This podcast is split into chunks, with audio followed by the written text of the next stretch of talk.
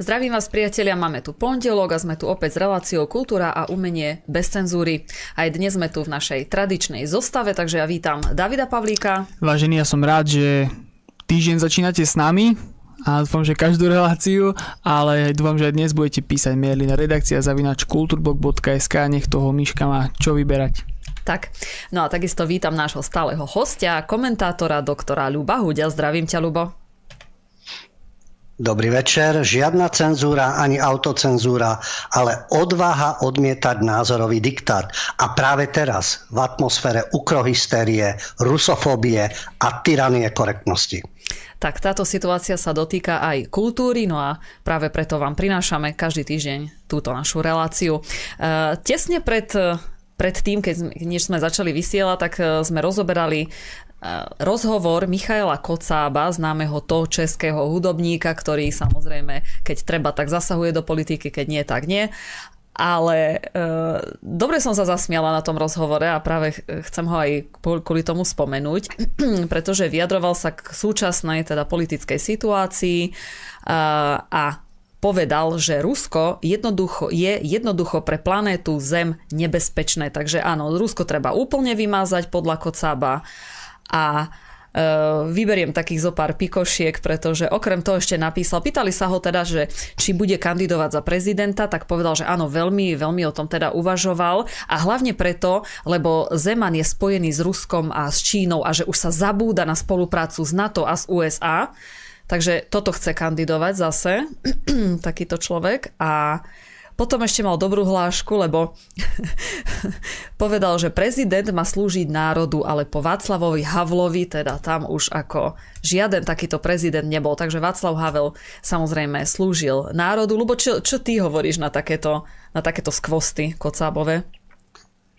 Paradoxom je to, že v tých 80 rokoch, keď nastúpil pražský výbier a bol tam aj Kocap, teda veď boli tam viacerí a aj v rámci e, pražského výbieru dnes sú ľudia s rôznymi názormi, e, nie presne s tými, čo má Kocap, tak e, chápal, čo je to, dajme tomu, autocenzúra, čo je cenzúra. Sťažoval sa na ten systém a teraz nechápe, že aj iní umelci, budeme sa im venovať, tiež majú problémy, tiež sú cenzurovaní, alebo teda trpia autocenzorov a nie a nie to pochopiť. Keď hovorí o impériách, ako to, že to americké impérium je správne, prečo je správne? Lebo on má ženu američanku, alebo má blízko k tým krom, no je to havloid, pochopiteľne. A keď Havel slúžil národu, no Havel slúžil v prvom rade sebe a tej klike, ktorú mal okolo seba a zahraničným záujmom. Preto tak milovali v kongrese, ako dnes Zelenského. Preto tam e, dobre Husák a Brežnev si dávali bošteky a, a Havel, e, ten tam ležal Bušovi na ramienku.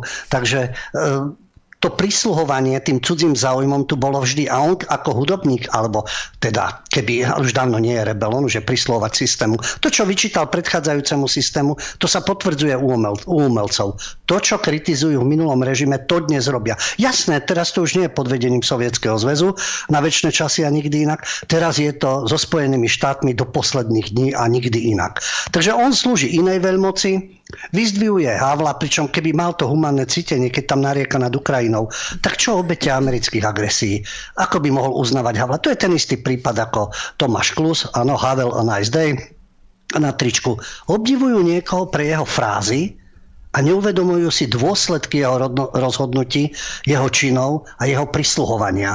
Takže v tomto um, ako kocába nemožno absolútne obdivovať. Neviem, no kto ako môže, ho, môže si ho niekto považovať, ale on vôbec neprekvapuje, lebo on v tomto duchu havloidnom ide. Je to prisluhovať systému, slúži inej veľmoci a bude obviňovať iných a chce dojímať. Lubo, ty iných. si povedal také, také zvláštne spojenie, ktorému ja nerozumiem, že obete amerických agresí, ja nerozumiem, čo je to.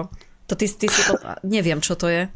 No, a dobre hovoríš, dobre Miška hovoríš, lebo e, poprvé americké agresie neexistovali, a po druhé nemali žiadne obete. Máš pravdu, ja chápem, že tomu nerozumieš. Aspoň z času na čas sa to niekde objaví okrajovo, ale teraz v tejto, v tejto atmosfére, ako som hovoril na začiatku, ukrohystérie, rusofóbie a totálnej korektnosti, tak e, tieto veci sa nespomínajú. Teraz je na programe, ale áno, veľmoci vedú vojny, ve, veľmoci bojujú, veľmoci používajú agentov, e, majú svoje médiá a tak ďalej. No a niekto slúži, najlepšie je neslúžiť žiadnej. Je to náročné, lebo veľmoci rozhodujú o svete a garantujú napríklad neutralitu, ale sme v kultúre, nebudeme úplne do toho zachádzať. Len tá motivácia tých ľudí, to je podobne ako e, Koller, Lenka Dusilová, už som spomínal, Tomáš Klus a títo umelci kritizujú niečo, čo u tých, ktorých obdivujú, nechcú vidieť. Ale ako máš pravdu, zrejme to nebolo večer v televíznych správach, možno to nebolo v tom, čo oni čítajú, tak sú presvedčení, že toto je najväčší problém a doteraz žiaden nebol a budú ospravedlňovať tých, ktorí sa na tom podielali.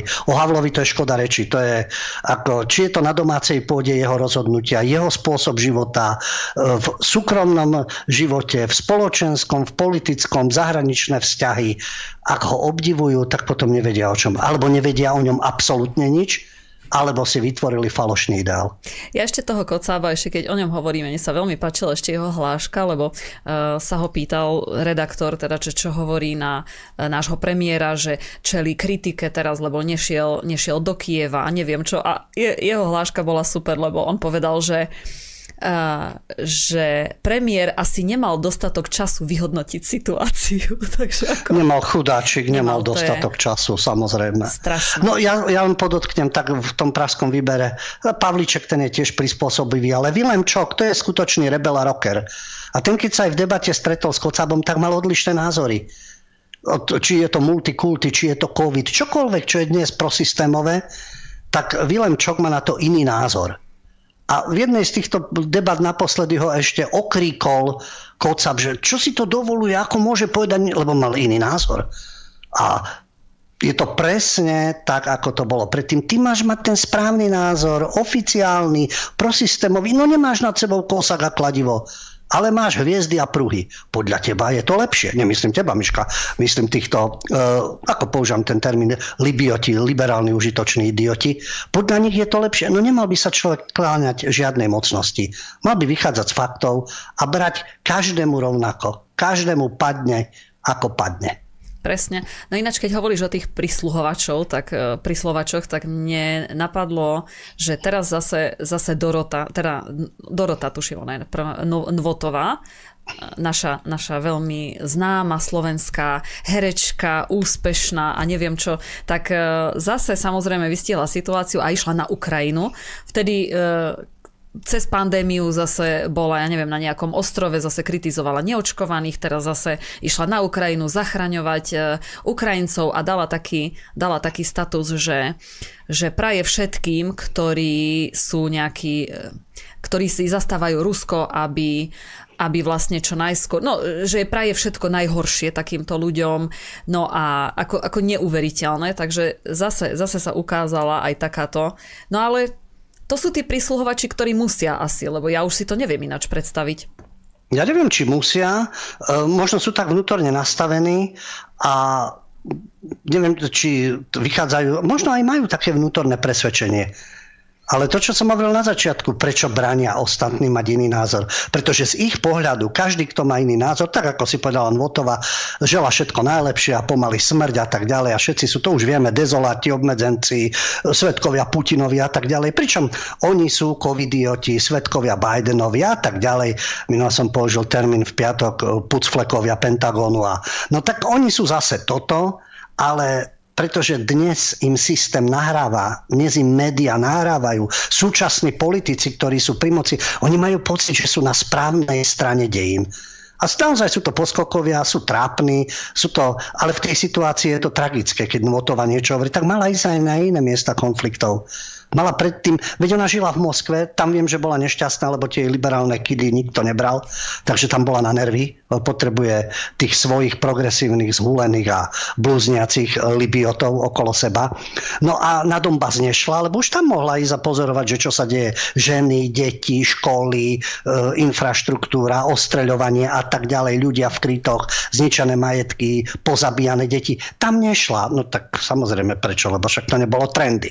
Mm-hmm. A mohla ísť aj na iné miesta. Mohla, e, Mohla ísť napríklad do Izraela, pásmo Gazy a zase palestínčania. Do Jemenu mohla ísť, kdekoľvek mohla ísť a ukázať, pozrite sa, čo si ľudia robia navzájom. Ale vieme, že oni sú presne táto, to je havloidná, post-havloidná generácia, sú nastavení tak, že Bielý dom je najbelší na svete, Pentagon je najmierumilovnejší a tí ostatní, tí sú zlí. No, oni si hovoria umelci, no ale tak, čo sa dá robiť?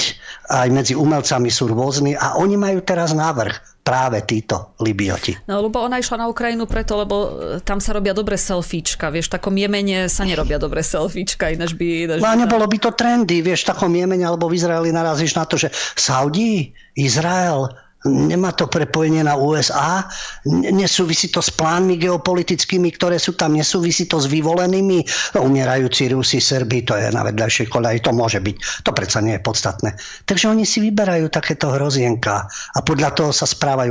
Albánci ju trápili, Serbiu netrápili, však už koľko bolo vojen a mnohé veci asi sledovala, lebo neviem, možno, že vtedy bola nejakom e, opare z heroínu, z pika alebo z kokainu, tak to zrejme neregistrovala a teraz zrazu zaregistrovala to, čo som spomínal aj v piatok nadviažem. Ja mám dojem, že niektorí ľudia, nielen, že kolektívny Alzheimer, ale dobre pozabudali všetko, alebo boli doteraz kome. Oni sa zobudili 24. februára 1000, e, 2022 a zistili, že sú tu veľmoci, sú tu vojny, trpia ženy a deti, bombarduje sa, kde boli doteraz. Keď až teraz sa zobudili a zrazu reagujú. Lebo mali potom reagovať na všetko, pokiaľ sa nenarodili 24.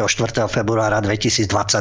Ale tí, čo sú teraz najaktívnejší a ronia slzy, tak tí sa narodili dávno predtým a nechceli tie veci vidieť. Ale vieš čo, lebo mňa najviac zaráža to, že skús ty napísať na profil, že uh, tí, ktorí obhajujete, ja neviem, Ameriku alebo Ukrajinu, tak vám prajem to všetko to najhoršie a neviem čo a, a vy ste dezoláti a to zase mňa nenajz rozčuluje presne tá sloboda, teda nesloboda prejavu a len sloboda tej jednej strany. A teraz ešte vlastne aj to média podporujú, lebo teraz môže želať smrť, môže všetko uh, smerom ku prezidentovi Ruska, Bieloruska, k ruským vojakom. Áno, toto je v pohode. Takže kde je tá mierumilovnosť? Kde to všetko vlastne je? Toto je, toto je na tom najhoršie, že už verejne, verejne, už sa ani neskrývajú, že my máme pravdu. To už, to už ide úplne verejne. Toto je na tom najhoršie. Eh, ja len žasnem, že eh, ja ich nepodceňujem, určite majú nejaké životné skúsenosti, určite, určite majú aj načítané nejaké veci, cestovali, ale že si v tých svojich hlavičkách užitočných neuvedomujú, keď želáš násilie, tak sa ti vráti násilie. Keď chceš likvidovať opozičné názory, tak aj teba bude raz niekto likvidovať a neviem, že takúto elementárnu vec si neuvedomujú. Oni, čo si hovoria slušní ľudia, oni, čo si hovoria demokrati, oni, čo si hovoria vzdelaní a scestovaní, elementárna vec, nerob iným, čo nechceš, aby robili tebe. Keď ona žela všetko zle, tak aj jej môže niekto, pokiaľ klesne na jej úroveň, tu nejde o to klesnúť na jej úroveň. On, ona je akože chuderka, ale m, tragédiou je, že táto chudera a s ďalšími libiotmi sa bude vyvážať prezidentským špeciálom a ďalšia, e, prepitujem, politická chudera si ju bude brať so sebou do lietadla a takáto pseudoumelkyňa ju bude sprevádzať. Tam sa stráca tá súdnosť. Veď ona nech si tára, čo chce. Veď v poriadku máme sociálne siete, môžu byť koncerty, všelijaké kluby, ale nie, že táto osoba bude protežovaná v médiách, prezidentka jej bude venovať pozornosť v jej svetovanej hlave a v jej blúznení a v jej propagande. Lebo im vyhovuje.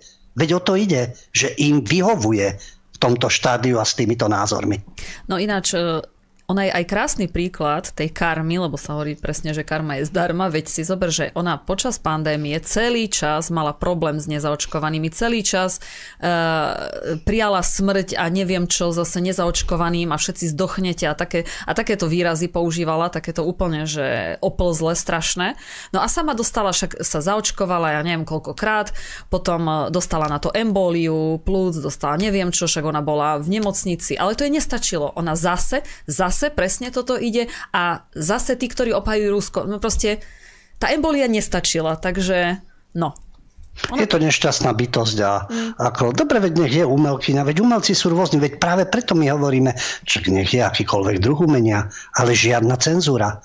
Mnohí majú autocenzúru, k tomu sa o chvíľu dostaneme, ale žiadna cenzúra a názorový diktát.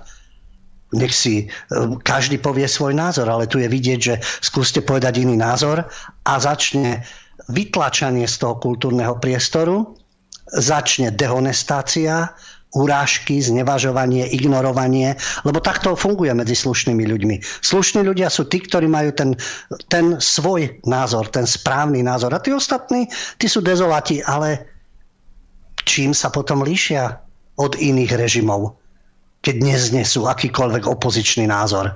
Pretože ho hneď kriminalizujú. Dajú trestné oznámenia, vymyslia si paragrafy, zablokujú niečo lebo to je, oni slúžia nejakému impériu a oni chcú, aby toto impérium bolo na celom svete.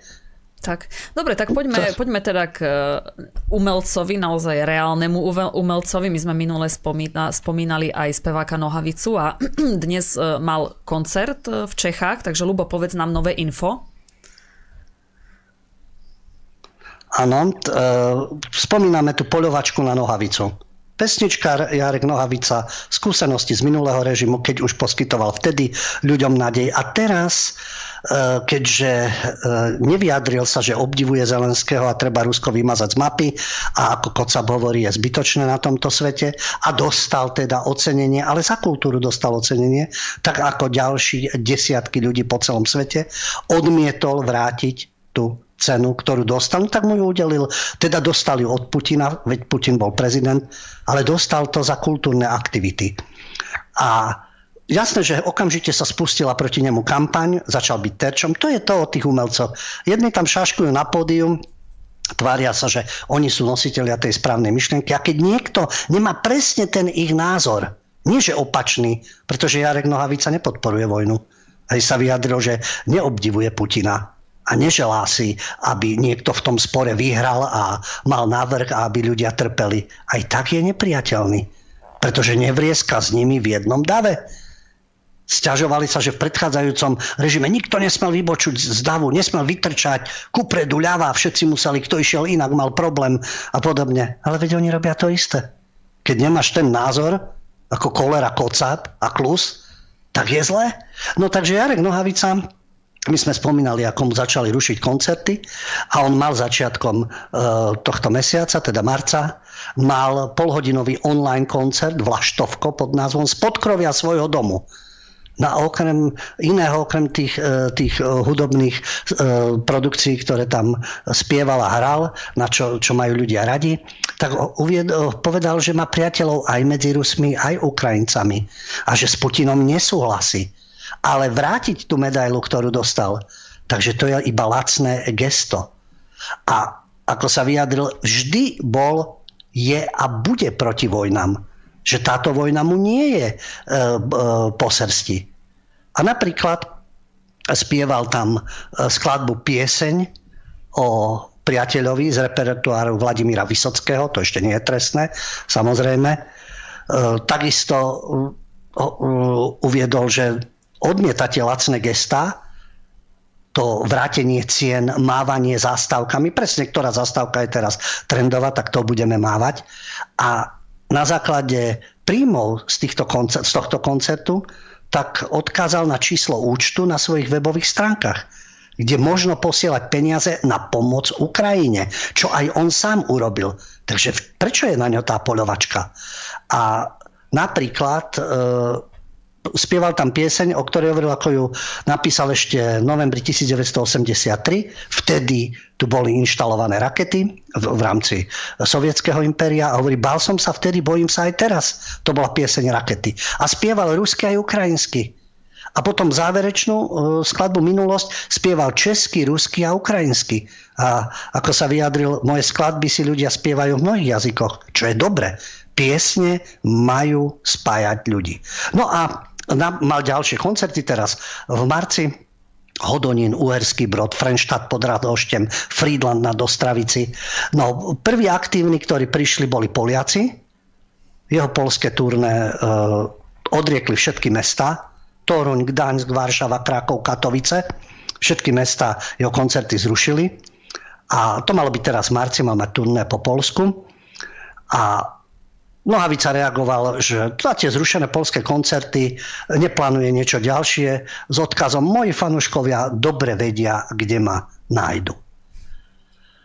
Tu, teda v Českej republike, samozrejme ďalší aktívni libioti, liberálni užitoční idioti, mal mať e, v Dome kultúry v Uherskom Brode vypredaný koncert zajtra, 22. marca.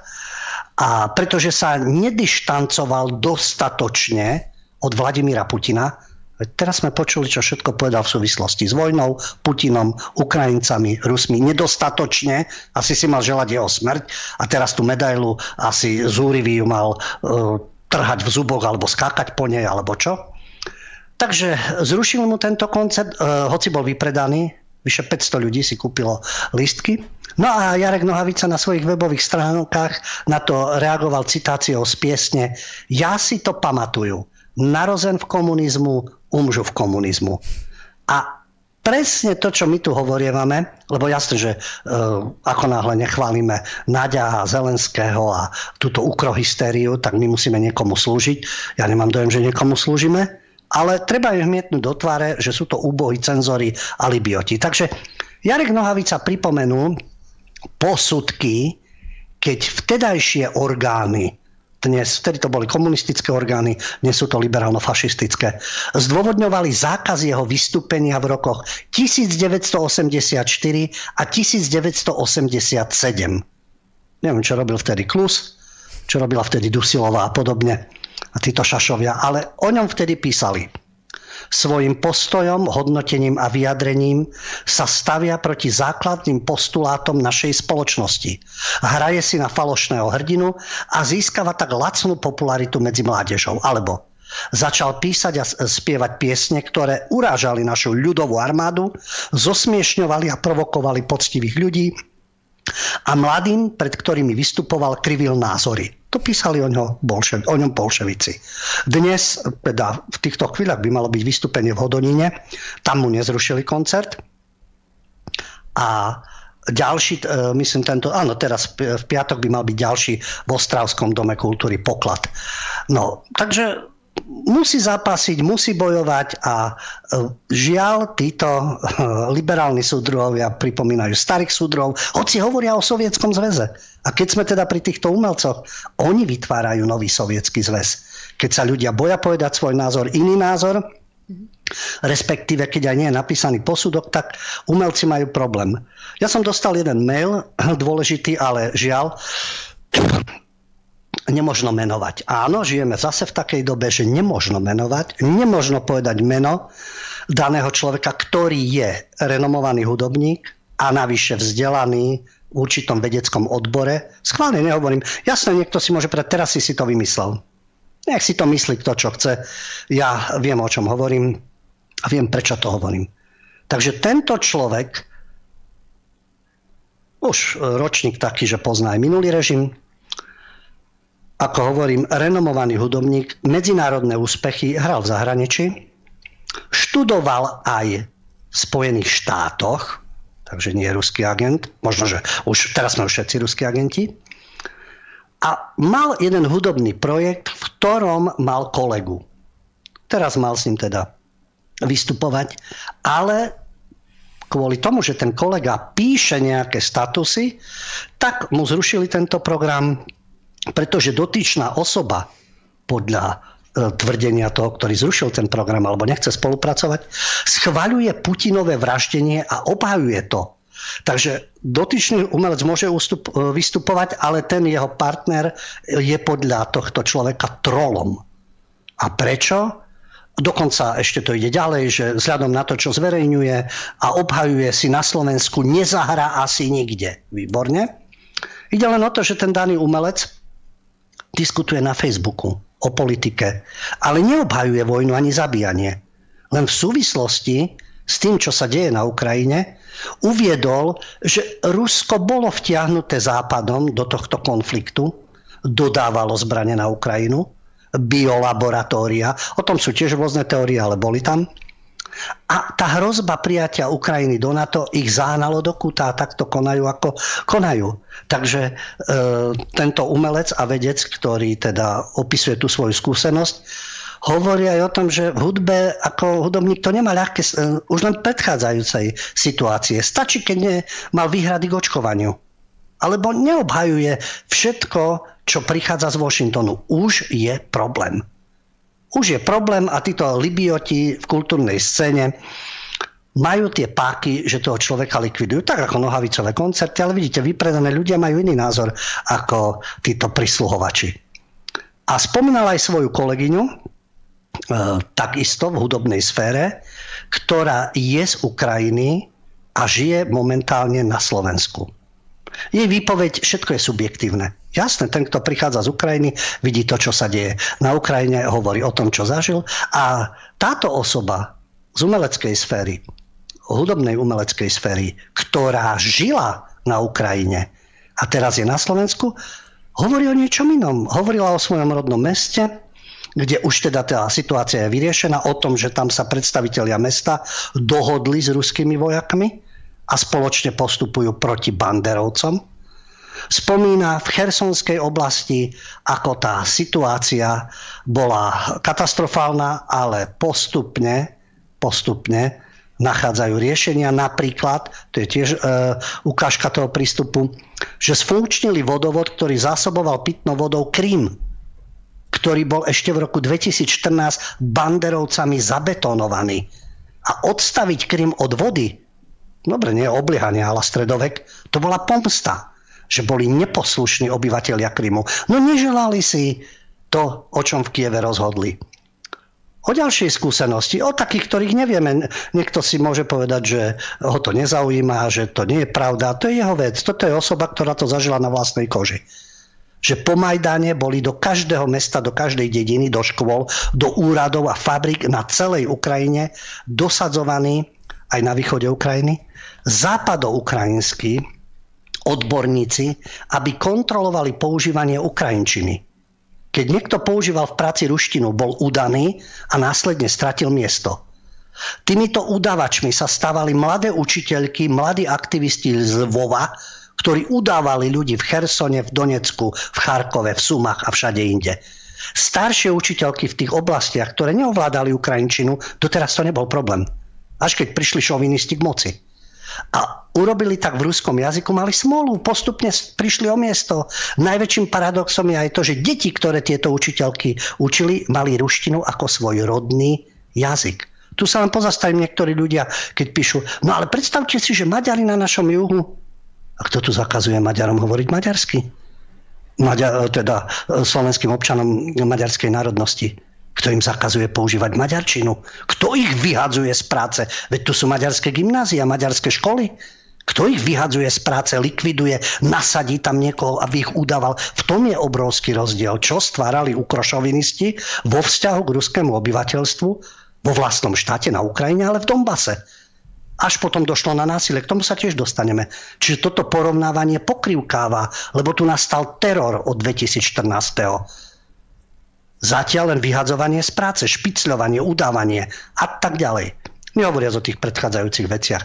My vám nedáme ani vodu, lebo nie ste poslušní. Takéto niečo u nás existuje? Tu niekto niečo zab- zabetonoval, aby, e, dajme tomu v obciach alebo v mestách, kde je Maďar, ľudia maďarskej národnosti, aby nemali prístup k energii a k vode? Alebo ich nebodaj ostreľoval? Alebo im niečo zakazoval? No v tomto štádiu to je nezmysel ani nič také sa nedialo, ani sa diať nebude. Či tieto paralely pokrivkávajú. No, táto uh, Ukrajinka, ktorá je teda z východnej Ukrajiny, žije na Slovensku, hovorí inú verziu, že práve tá operácia, ktorá je, tá prináša v tých oblastiach poriadok. Že sa môžu konečne vrátiť aj domov na návštevu rodičov, lebo tam nemohli vzhľadom na ten, ten, ten teror, ktorý tam bol. Takisto o určitých utečencov hovorí, ktorí, tí bohatí, jasné, že nie tí obyčajní. Teraz sa už objavujú správy uh, ukro, uh, ako by sa to dal, uh, indoukrajinci, ktorí prichádzajú z tých najslabších vrstiev, tí, ktorí žijú na tom východnom Slovensku, to potvrdzujú, ktorí majú ešte nižšiu úroveň, ako je na Slovensku v osadách indoslovenských, títo Indoukrajinci prichádzajú a už žobrú peniaze, už sú agresívni, lozia v tlupách a podobne. To sú tie negatívne javy, na ktoré sa neukazujú. Potom sú tí bohatí, ako v Bratislave, ktorí sú v hoteloch, Carlton, známy hotel, ten, tie, ten vozový park, ktorý tam dole parkuje, nie je problém, už je o tom video, tie auta. No však sú aj bohatí oligarchovia, nielen v Rusku, všade sú oligarchovia aj na Ukrajine, aj bohači, no tak tí nepotrebujú pomoc na hraniciach v Ubliani, e, vo, Vys- vo Vyšnom Nemeckom, ale tí bývajú v Karltone a majú krásne vozové parky. Takže tam sú rôzni ľudia, ktorí prichádzajú, ako niektorí to berú ako dovolenku na Slovensku, v Polsku a v Európe. Nie, samozrejme, týka sa to tých bohatých, ktorí, a kto vie, ako zbohatli však. Hovorí o tom, ako Rusi pôvodne neplánovali začať túto operáciu vo februári, lebo neboli pripravení na vojnu a na riešenie tých problémov, ktoré boli v Doneckej aj v Luhanskej republike. Ale vzhľadom na informácie, že Ukrajina plánuje útok na Donbass, na Donetskú a Luhanskú republiku. Oni tvrdia, že nie, to mali byť len, vyšiel jeden dokument, že to mali byť len policajné sily, ale nie útok. Ten mal byť údajne začiatkom marca. Tak preto reagovali Rusi touto vojenskou operáciou. A navyše e, ešte aj v tých jednotlivých mestách e, východoukrajinských, kde žije teda ruské obyvateľstvo, aj to vedenie miest najprv slúbilo, že budú spolupracovať e, pri tom, ako budú vydávať banderovcov, tí, ktorí terorizovali obyvateľstvo. Najprv neboli ochotní a teraz už po týchto troch týždňoch operácie už spolupracujú. Takže aj toto je pohľad na to, čo sa deje na Ukrajine, len čo, nie z pohľadu určitej skupiny umelcov. A ešte teda jeden výrazný zážitok, ktorý prispel k tomu, aby tento náš slovenský umelec a aj vedec sa zamyslel nad tým, čo sa deje. Bol v zahraničí po 2014, v ďalekom zahraničí. Nebolo to ani v Európe. A tam sa stretol s ukrajinskými hudobníkmi. A rozprávali sa s ním. Neboli to prokievskí, ale boli to Ukrajinci a hovorili o tom, čo sa dialo v Odese. Na čo sa teraz zabúda? Čo Čaputová slzu nevyroni ani Nikolsonová, ani Nvotová, buď o tom nevedia, alebo robia zo seba idiotky. To je skôr liberálne užitočné idiotky. Takže svedok mu tam rozprával, čo sa dialo, keď muži, ženy, ktorí boli za to, aby bola zachovaná ruština v ukrajinských školách, sa stretli na tichej pietnej demonstrácii, kráčali od železničnej stanice k domu odborov, kde už na nich zautočili ukrofanatici a ukrošovinisti.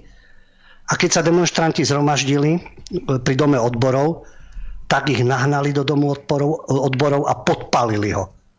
A vyhlásili, že tým chcú popraviť rusofilov, a zastancov zachovania ruštiny v ukrajinských školách. A vtedy tento človek spozornil si hovorí, moment, naše médiá o tom nehovoria, hovoria niečo úplne iné. A začal sledovať rôzne správy, aj ruské, aj americké, francúzske, nemecké a vytvárať si svoj názor. A napokon skonštatoval, že či je to v komunite hudobníkov, hovoríme o umelcoch, ale aj v komunite vedcov z jeho odboru, tí ľudia buď, ako hovorí o týchto hudobníkoch, žijú v akomsi prorežimnom kolektívnom liberalizme, len s cieľom nestratiť priazeň režimu a mať teda tie možnosti finančné vystupovania a tak ďalej, granty. Aj tí vedci, ktorí pozná on osobne, nie sú otvorení, nie sú slobodní, boja sa takisto o svoje príjmy a miesta. Takže toto nie je lichotivý obrázok a toto nie je proruská propaganda ani putinovská, ale to sú nepríjemné fakty, o ktorých sa nehovorí náhlas, o ktorých sa neinformuje, pretože prečo by ste mali mať iný názor? Majte taký, ako má Votová, máte svetý pokoj. Majte taký, ako má Kocáb. Majte taký, ako vidíte na Markíze, v RTVS, alebo kde.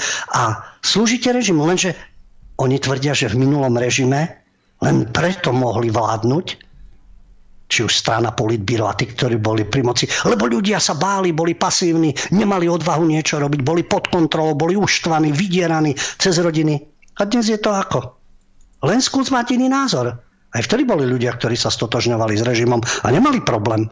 Všetko bolo v poriadku, mali aj tovar, mohli aj cestovať, niektorí mali aj doložky, aj do zahraničia, niektorí nie.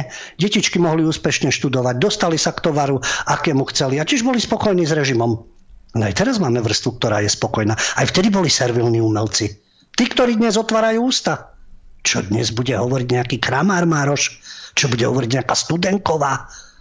Kňažko, ktorý sa v 89. spametal. Všetci dovtedy pekne slúžili. Hrali, čo bolo potrebné. Brali honoráre. Kupovali civily pod Slavínom. A dnes budú tvrdiť, že všetko to bolo inak a dnes zase sú len prorežimní lebo nemajú odvahu povedať svoj názor. Mohli by veľa stratiť, ale potom nemajú právo ani kritizovať. Tak. Lubo, ty si nám tu ponúkol takú uh, druhú, alebo takú opačnú verziu toho, čo sa v podstate deje na Ukrajine. Boli to také dosť kacírske reči. Mne, tu, uh, mne sa tu začal žlto, žlto zmodrievať tento môj mikrofón už pomaly. to ale... sa ti nečudujem. To úplne ťa chápem, že to, to ako nemôže zaznievať niečo iné. Veď my počúvame niečo úplne iné. No tak ale veď prečo by nemohlo zaznieť aj niečo iné. Nech sa páči, treba to preveriť. Treba poslať štáby, ale nie len zo Zelenského armádou, ale aj inde štáby nech sa pýtajú ľudí. Alebo zistujú tú situáciu. Pardon, oni ju mohli zisťovať 8 rokov. Oni ju aj niektorí zisťovali, áno, ale vždy len z tej strany, pokiaľ ide o západnú Ukrajinu. Tak. Nie, aký je život inde. Dobre, a keď budeme pokračovať, tak dáme si teraz krátku prestávku a potom budeme, budeme už naspäť. Tak sme späť po krátkej prestávke, no a budeme pokračovať v našich debatách, v našich rozhovoroch. My sme spomínali aj to, že sú tu na niektorých umelcov požiadavky, aby vracali ceny, no a máme tu ďalší príklad, lebo slovenský režisér Fero Fenič sa zase teda ozýva a e, pustil sa do, do režisera Kusturicu a tiež od neho žiada, aby, aby vrátil e, filmovú cenu. Takže Lubo, povedz nám viac o tom. No Ferové Fenič, klasický Havloid, to nie je o odbernej práci. To, aký je režisér, čo všetko urobil a tak ďalej, to je jedna vec. Ale pohľad ako na človeka a pokiaľ ide o politické zameranie. To je to, čo zaznelo na začiatku s Kocabom. Nekritický obdivovateľ Havla. Pochop. No a prečo? To už sú zase ďalšie dôvody. Ale poďme k, tom, k, tom, tejto konkrétnej poľovačke teraz v rámci ich rusofóbie a ukrohystérie tak čestný prezident a zakladateľ filmového festivalu Febiopes, Febiofest, Fero Fenič, vyzval súčasné vedenie festivalu, aby odobrali cenu Kristián srbskému režisérovi Emirovi Kusturicovi. Emir Kusturica je medzinárodne uznávaný režisér, filmový producent, študoval v Prahe, odtiaľ sa s Feničom poznajú a za svoju tvorbu získal celý rad ocenení. A pred 5 rokmi aj cenu Kristián. Ale čo sa Feničovi nepáči, to je jeho verzia, čo povedal, predtým ako, no ten konflikt je od 2014, ale ako hovorím, všetci sa zobudili 24. februára tohto roku. Takže pred vypuknutím toho konfliktu Emir Kusturica podľa Feniča prijal ponuku ruského ministra obrany Sergeja Šojgua, aby bol riaditeľom ústredného akademického divadla ruskej armády v Moskve. No a Fenič hneď spustil kampaň, ako pred niekoľkými rokmi bol proti udeleniu ceny Kristián, už vtedy, pred tými piatimi rokmi, no lebo Kusturica mal potom iný názor na bombardovanie Jugoslávie ako Havloidi. Čiže už sa mu nepáčil čo by Feniča rozplakalo nejaké srbské deti a obete. Albánske áno, srbské nie. Toto je na tých krysách odporné. Jedni deti im nevadia, na druhými plačú. Takže už vtedy nechcel tú cenu Kristiana, aby sa udelila a ani sa nezúčastnil odovzdávania ceny, lebo to by musela byť nejaká liberálna figurka, poprvýkrát v histórii festivalu. Ani sa nestretol s Kusturicom osobne, čiže už tamto má svoje korene v tom havloidnom fanatizme. Hoci sa poznali, keď študovali na Filmovej akadémii muzických umení a Kusturica sa s ním strednúť chcel. Tuto vidíme tých slušných ľudí, tých zakomplexovaných e, úbožiakov, ktorí nie sú schopní diskutovať a prijať kohokoľvek, kto neobdivuje ich, ich modlu. Kusturica sa chcel stretnúť. Fenič sa nechcel stretnúť. To bolo pred 5 rokmi. A že čo mu prekážalo na Kusturicovi, veď Kusturica by tiež mohol povedať, že mne na Feničovi prekáža, že lezie e, do priazne, slušne povedané, tam transatlantickým bosom a obdivuje spoluvrá Srbov. Ale nie, on sa s ním chcel stretnúť. Ale Fenič mal výhrady, že Kusturica obdivuje a podporuje totalitných vodcov. A on si to všimol. Tí totalitní vodcovia sú aj v deep state, len navonok je to tá demokracia. No a Fenič išiel ďalej v tej svojej e, liberálnej nenávisti. Vyzval aj ďalšie české festivaly, ktoré Kusturicu v minulosti ocenili, aby mu odobrali ceny. Pomstychtivá úbohosť, ktorá sa schováva za humanizmus. Ale Emír Kusturica poprel tú správu, že má nastúpiť do vedenia Ústredného akademického divadla Ruskej armády v Moskve. On len dostal ponuku režírovať niekoľko predstavení, až na to budú podmienky. Ruský Forbes o tom informoval, keď citoval web, uh, uh, Kusturicov web, nebudem riaditeľom, len tam zrežírujem tri predstavenia. A Kusturica dostal tú ponuku, povedal, že áno, plánuje na divadelnej scéne zrealizovať niektoré filmy, napríklad vojnovú drámu Žeria vyťahnu, ktorá bola natočená ešte v 57. a vojnovú drámu z bosnianskej vojny Život je zázrak. To je z 2004. Tento režisér a filmový producent on sa narodil v Sarajeve, ale žije v Belehrade a vyčítali mu, že má nacionalistické srbské stanoviska. Takže keď nie ste za to, že Srbov tiež treba vyhľadiť, tak samozrejme, že ste nacionalista, lebo moslimovia v rámci Bosny nie sú nacionalisti a nezabíjali Srbov. Takže toto je ukážka, tu sa stačí len pozrieť e, na tie jednotlivé prístupy umelecké Kusturica a Fenič. Tak, no ale uh Máme na Slovensku ešte aj takých umelcov, ktorí sú ešte stále pričetní a medzi nimi je aj Robo Grigorov a teraz nedávno mal veľmi dobrý rozhovor, takže uh, myslím si, že po, si to počúval, teda prečítal Lubo, lebo on tam vlastne kritizoval ešte aj Rakúsko a tak, takže, takže poďme spomenúť aj Roba Grigorova ešte. Áno, Robo Grigorov, ktorý mal už za socializmu veľké problémy ako rebel. Ďalší rebel, ktorý zostal rebelom. Robo Grigorov, spevák, skladateľ, ktorý e, momentálne hovorí o tom, že e, prvýkrát oficiálne teda priznal, že má, e, chcel kúpiť teda rodinný dom v Rakúskom Heidburgu a, a veď ho aj kúpil, ale ešte sa tam neodsťahoval. On býva tu v Bratislave, ale teraz v Rakúsku E, sa nemieni zatiaľ odsťahovať a kritizovať Rakúsko. To je nemysliteľné. Vieme, že e, rôzni herci, ktorí sú tu a e, ktorí sa pohybujú v okolí Pavhofovej, sú presvedčení, že bývajú na správnej strane hraníc, správna, nesprávna, tiež zaujímavé, zaujímavé delenie hoci sú slovenské, ale dobre, ja to chápem z ekonomických dôvodov a dobre, veď e, sme tu v Európe rodina, aký problém môžeme takto e, sa rozhodnúť, kde chceme bývať, na ktorej strane hraníc, ale Rakúsko je úžasné, nedotknutelné. Robo Grigorov hovorí niečo iné. V Rakúsku som sa stretol s korupciou a s podvodmi, preto tam nebývam. No je to. Kemka má iný názor a mnohí iní, on má zase taký. Každý má nejakú svoju skúsenosť. A Robo Grigorov, na rozdiel od týchto šašov, ktorí nikdy nerebelovali, už sa narodili do, eh, do tzv. liberálnej demokracie alebo eh, havloidnej kolísky a rebelujú len proti Rusku, samozrejme, a v mene nejakej Európskej únie tvrdia, že to je ten raj, lebo tak sú o tom, neviem, či presvedčení, ale také sú dnes trendy. Ale Robo Grigorov ešte za komunistického režimu založil kapely, či to bol Ventiler G alebo MIDI, postupne ako spevák, muzikant mal tú nálepku rebela, e, mal textárov, známe mena Kamil Peter aj Ľuboš Zeman, ktorí neustále ho vyťahovali z nejakých problémov na vtedajšom slov koncerte.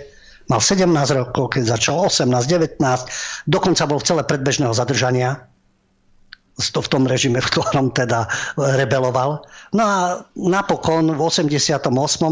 nahral e, album s názvom Nohy a utekol do Belgicka tvrdil, už to bolo neúnosné, musel som. No pár mesiacov prišla dnešná revolúcia, Robo sa vrátil domov a veril v lepšie zajtrajšky. Ale po 30 rokoch netají sklamanie. Ako uviedol v tom rozhovore, vidím do toho možno viac, než si niekto vie predstaviť. Nie som slepý. Stratili sme demokratické princípy, nastala manipulácia, nespravodlivosť a tak ďalej. Stali sme sa len číslom bez dôležitosti.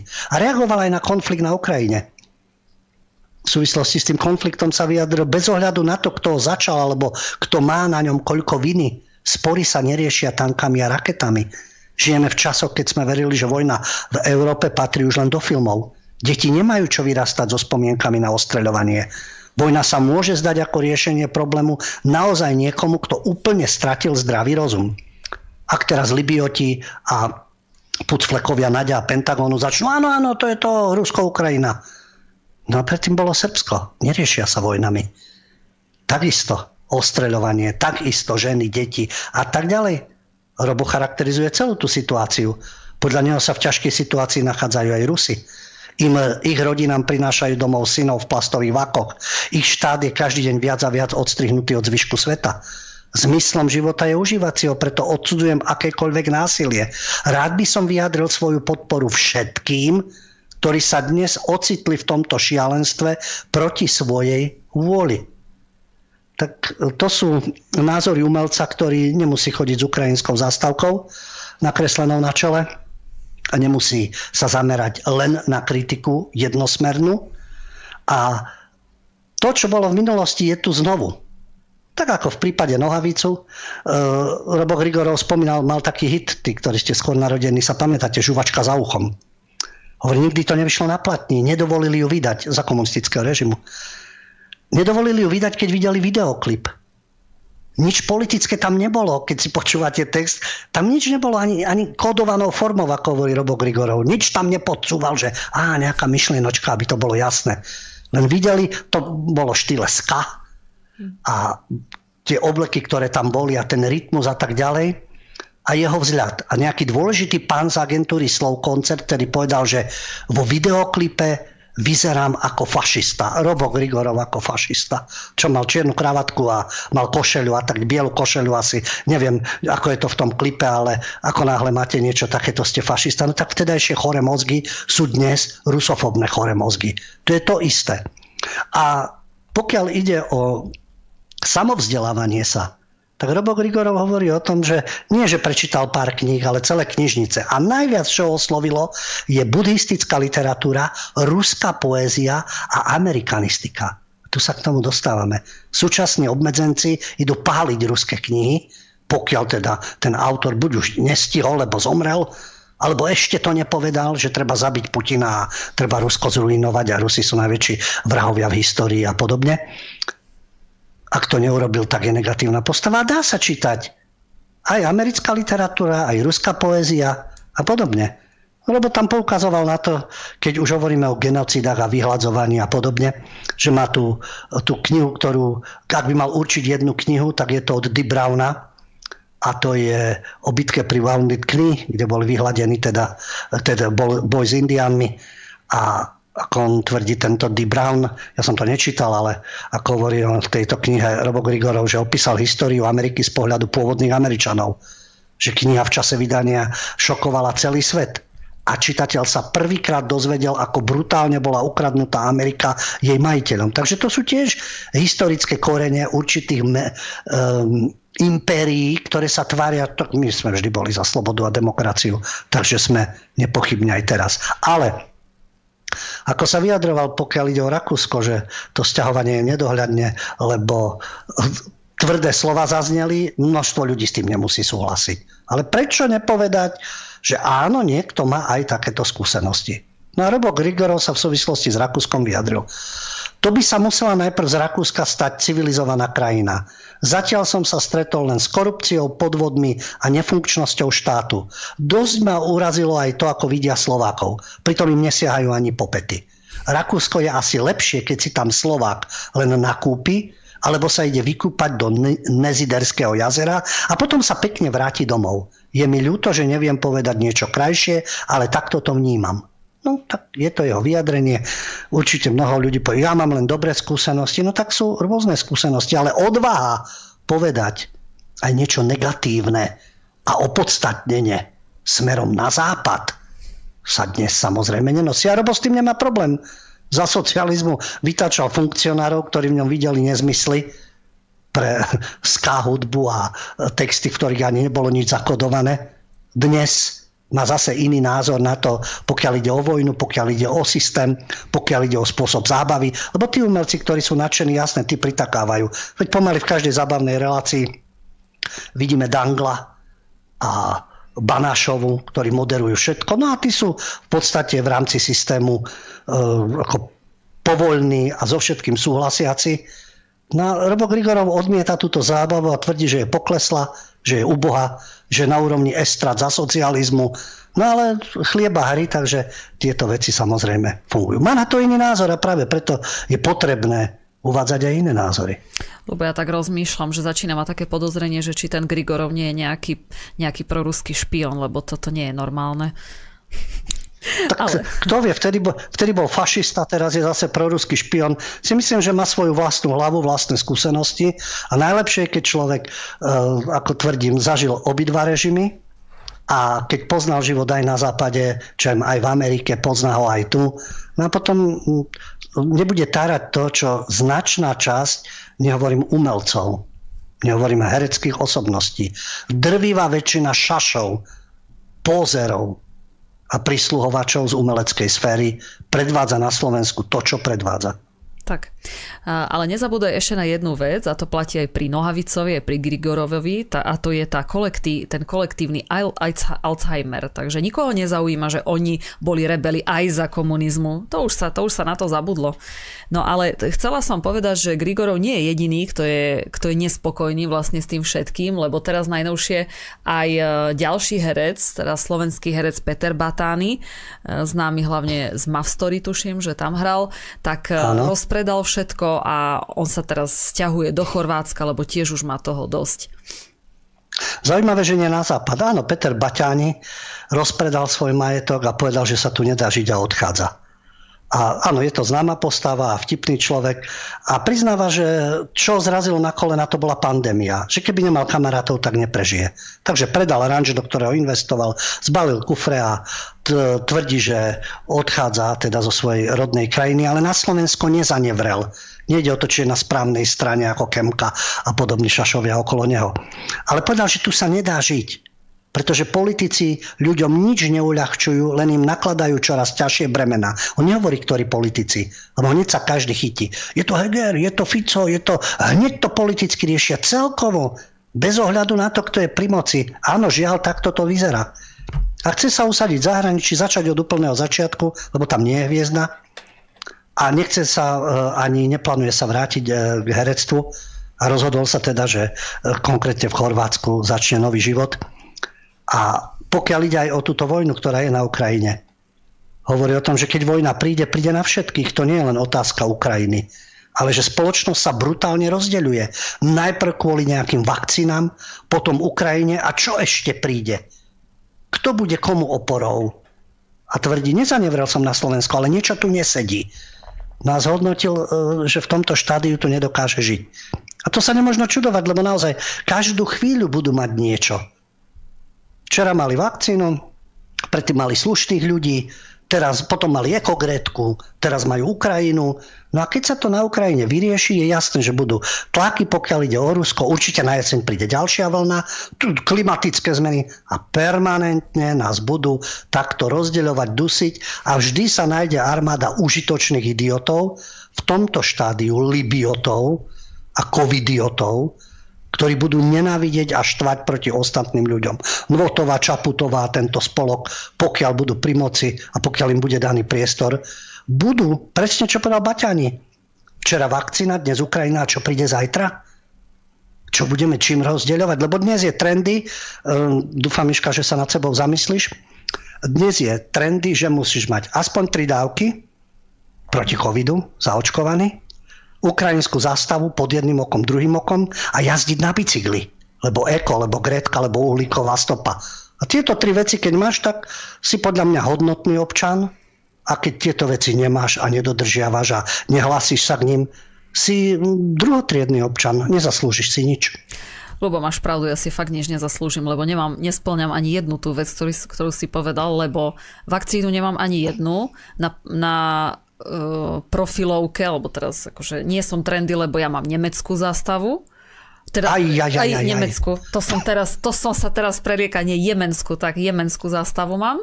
A Jemensku, no Jemensku, ešte, že tak, tak Jemensku, tak, tak, dobre. Jemensku, Jemensku. A bicyklovať sa neviem, takže no, nie som, nie som trendy nikde. No, takže... No, najvy, najvyšší čas Hej, a ja si myslím. Najvyšší čas s tým bicyklom a na, najlepšie s tým bicyklom, kde je najväčšia premávka pomedzi kamióny, ano. na diálnicu, ešte tak vedľa seba ísť, najlepšie. A ja som teraz vyvolený, lebo ja som cyklista. Však bicykluj, vždy sa tu ľudia bicyklovali a nemali ani chranič, ani helmy deti.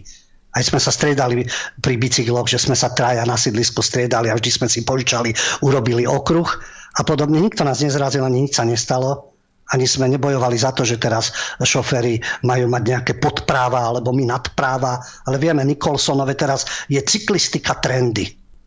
Tak. Teda, predtým bol jogging, všetci bežali, všetci pobehávali a časopis Run, Runner a podobne. A teraz je cyklistika. Všetci sú cyklisti od hlavy po pety odetí, helmičky na hlavách, ide to cez kryžovatku, vyta si to ručičku, tam kolektív aut a nákladných aut a kamionov a cyklista si ide. Pričom majú cyklocesty, môže dvihnúť riť, zísť na chodník, prejsť. Nie, on zastaví celú premávku lebo on je cyklista a teraz je cyklista v trende. Nič proti tomu, je to zdravé, bicykluj koľko chceš, Zober si horský bicykel, choď e, do prírody, kde sú cyklocesty, kde sú vyznačené cyklocesty a bicykluj do bezvedomia.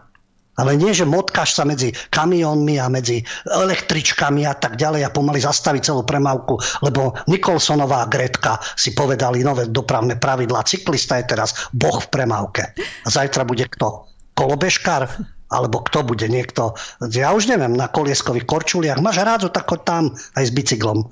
No, takže e, trendy sú rôzne. Tu ide o to, že dobre vychádzajme spolu, snažme sa používať mozog, a snažme sa vychádzať si v ústrety, ale nie, že sú trendy a nadpráva.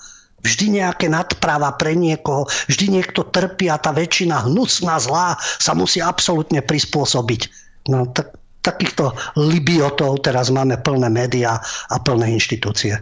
No ináč teraz vznikol 10-bodový globálny plán, ako znížiť závislosť na rope.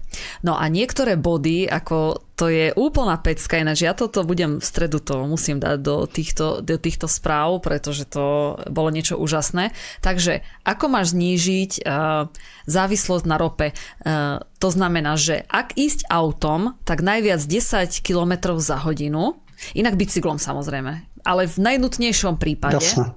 Ale takto. Potom a máš pracovať home office, lebo nemáš vôbec vychádzať z domu najlepšie, hej, aby, si, aby, si ne, aby si nebol na, te, na tej rope. No a potom ešte, čo to tam bolo? No proste tie bicykle, no bicykle by mali nahradiť úplne všetko, ale tým pádom, hej úplne všetko, takže je to, je to najzdravší spôsob, tak ako si, ako si hovoril. No a už keď autom, tak 10 km za hodinu, to je úplne, úplne najlepší plán. Takže o tom pláne ešte budeme určite počuť. A vieš, čo je Miška na tom najlepšie? No, jasné. Nič. E, na tom je najlepšie, že tí, ktorí najviac eko vreštia, tak majú SUVčka alebo lietajú lietadlami. Tak. To je presne to, to je presne to. E, dobre, mne, ja som ešte chcela k tomu Batánimu povedať, že teda on je Baťány, Baťáni, hej, no tak je to, to maďarské meno vlastne a tam sú tie písmena N, Y a tak a správne by sa to teda, Baťáni. pokiaľ viem, malo čítať Baťáni. Mhm. Mne sa na ňom zase e, veľmi páči to, že on naozaj verejne priznal, že tá pandémia ho zničila uh, z peňazí, lebo tu sa každý teraz ten umelec hrá na to, že joj, to je všetko v pohode, nič sa nedialo, všetko je proste úplne super. No ja by som, ja by som pánovi Baťánimu teda odporúčila uh, keby sa napojil na Dorotu Nvotovu, tá by ho možno zobrala na Ukrajinu robiť nejaké selfiečka a určite by sa potom dostal aj možno, že do lietadla s Čaputovou a to už by mal peniaze, to už, to už by bol určite v pohode tým pádom. Takže... Je to možné, no vidíš, tieto návrhy mali by počúvať Kultúrblok. Ale ja som sa ti chcel ešte, Miška, posťažovať, lebo som v šoku za posledný týždeň, čo som videl na televíznych kanáloch. Neviem, čo sa deje, ale dejú sa strašné veci, pretože pozrel som si niekoľko filmov a seriálov. Taliansky, nemecky a francúzsky. A zdá sa mi, že um, sa stráca nejak politická korektnosť. Pretože je taký seriál, neviem, či poznáte, kriminalista, veľmi zaujímavý, nemecký, a tam zrazu ukazovali sudkyňa, sudkyňa, ktorá bojuje proti mafii, talianska. No ale vieme, že aké sú trendy, no lesbička musí byť. nemôže byť normálne sudkynia. Musí, to už vieme, v tých západných filmoch v každom jednom je, a nech som pozeral nemecky, francúzsky, taliansky, čo chcete, keď je západný, v drvivej väčšine sa objaví lesba, homosexuál, na, no Američania, tí už tam, to už sú aj medzirasové vzťahy, ale aj tuto takto býva, že e, medzi, tie medzirasové vzťahy najlepšie čierna lesba s bielým mužom, teda lesby, homosexuáli, hlava, nehlava sa to tam všetko melie, aby sme rozmanitosť, no veď treba rozmanitosť, inakosť. Ale teraz sa vrátim k tomu seriálu. Talianská sudkynia, ktorá bojuje proti mafii, je lesbička, zamiluje sa do partnerky, umelkyne, veď sme v umení, umelkyne a predstav si, že zradí boj proti mafii a vymaže vo svojom počítači všetky údaje o mafiánoch, lebo ide o tú jej lesbickú lásku. No ale čo je, to, čo je na tom hrozné? Čo mňa zaráža? Že lesbička je v negatívnej úlohe. Lesbička, ktorá nie je pozitívna, zachráni svoju priateľku, rozvíja lesbický vzťah, porazí mafiu, ale ona zradí. Zradí svoje poslanie, svoju úlohu, to, že niekoľko rokov bojuje proti mafii, lebo ide o lesbický vzťah. Čiže zdá sa, že aj lesby e, majú negatívne e, vlastnosti, dokážu zradiť, podvádzať, ona oklame aj vlastnú ochranku. Čiže to ma tak zarazilo, čo má toto znamenať, veď doteraz boli vždy pozitívnej úlohy, úlohe. Potom opäť francúzsky seriál keď e, registrujete to, je vždy, sa odohrávajú vraždy v určitej časti Francúzska. Teraz to bolo vraždy v Biot a tam hlavná postava lesbička, ktorá zanevrie na svoju lásku, pretože tá ju zradí, ona zavraždí kvôli tomu troch ľudí. Lesbička vraždí. Zrádza lesbička, lesbička vraždí. A teraz som si všimol, že aj oni sú takí istí ľudia ako ostatní, dokážu závidieť, dokážu robiť podrazy, dokážu zradiť, dokážu zabíjať. To teraz nebolo. Vždy to bolo ideálne. No a čo ma úplne dorazilo? To je ďalší taký seriál, taliansky, celkom zaujímavý, komisár Montalbano. Pozerám aj iné veci, ale v tomto prípade som bol zvedavý. E, no a tam, čo bolo zase, tam bol príbeh z minulosti a tam americkí vojaci skupinovo znásilnili Talianku. Americkí vojaci? nemysliteľné. Checkpoint, kontrolovali tam niečo, išla táto talianka, oni ju aj pustili, potom dobeli, zavliekli do stanu. No to musel byť vymysel, to sa podľa mňa v Taliansku nikdy nestalo. Takže toto, prosím ťa, čo už sa deje v tomto umení, doteraz som bol spokojný, lebo ako tá politická korektnosť sa dodržiavala všetko. A zrazu americkí vojaci znásilňujú po vojne, už je po vojne žiadna fašistka, nič normálne talianské dievča Jasné, že potom jej, jej priateľ sa pomstia, hodím tam granát na hlavu a jej pomaly zahynuli v boji za slobodu. Toto vo filme a lesby, ktoré zabíjajú a zrádzajú. Takže ja neviem, že aké obratky to naberie, ale šokovalo ma to. Mm-hmm. Neviem, lebo ja tak nad tým rozmýšľam, ale ja si... Ja si Vidím, myslím... že aj teba. Keď si počúvala, ti to vyrazilo dých? Uh-huh, ale, ale ja si myslím, že ty si to nepochopil, lebo môj názor Aha. je ten, že aj keď si hovoril o tých lesbách a tak, tak práve naopak, práve tam je ukázané, že čo všetko urobia títo trans a homosexuáli pre lásku, že urobia ešte viac než my. Aha. Tak toto si to možno, že Možno, že to aj, je aj, aj. úrazu, to si nepochopil. Ja som tak rád, že si mi to vysvetlila. Ja som to zle pochopil. Áno, to je, to bude to, to bude to, Lubo. To bude určite to. Lebo no ale pre, pre lásku sa také... môže vraždiť? Môže sa vraždiť a uh, kryť zločin? Môže, ale dobre to viem, že to robia heterosexuáli, lebo to sú takí nešťastníci. No ale LGBTI také veci to robia? Hm, to mi je čudné. A tí americkí vojaci, to mi už nevysvetlíš. No to už, to už nie. No lebo, bodka. je klasická liberálna odpoveď, tak, lebo. Jaj. no. Tak. Dobre, ale... dobre, som sa posunul ďalej. Asi, niečo si mi objasnila, to som rád. ale o, o, o tom poslednom príbehu sa, ľubo, nemôžeme baviť, lebo však to už je, ja už by som potom povedal, že už si fašista, alebo niečo. Alebo konšpirátor, lepšie povedané, konšpirátor. Ja, ja to áno, áno. To síce no ono, nie si ďaleko ale... od pravdy. Ja Lebo viem... v tom talianskom príbehu ten chlapec, ktorý to spáchal, samozrejme, že mal byť fašista, obdivoval Mussoliniho a tak ďalej.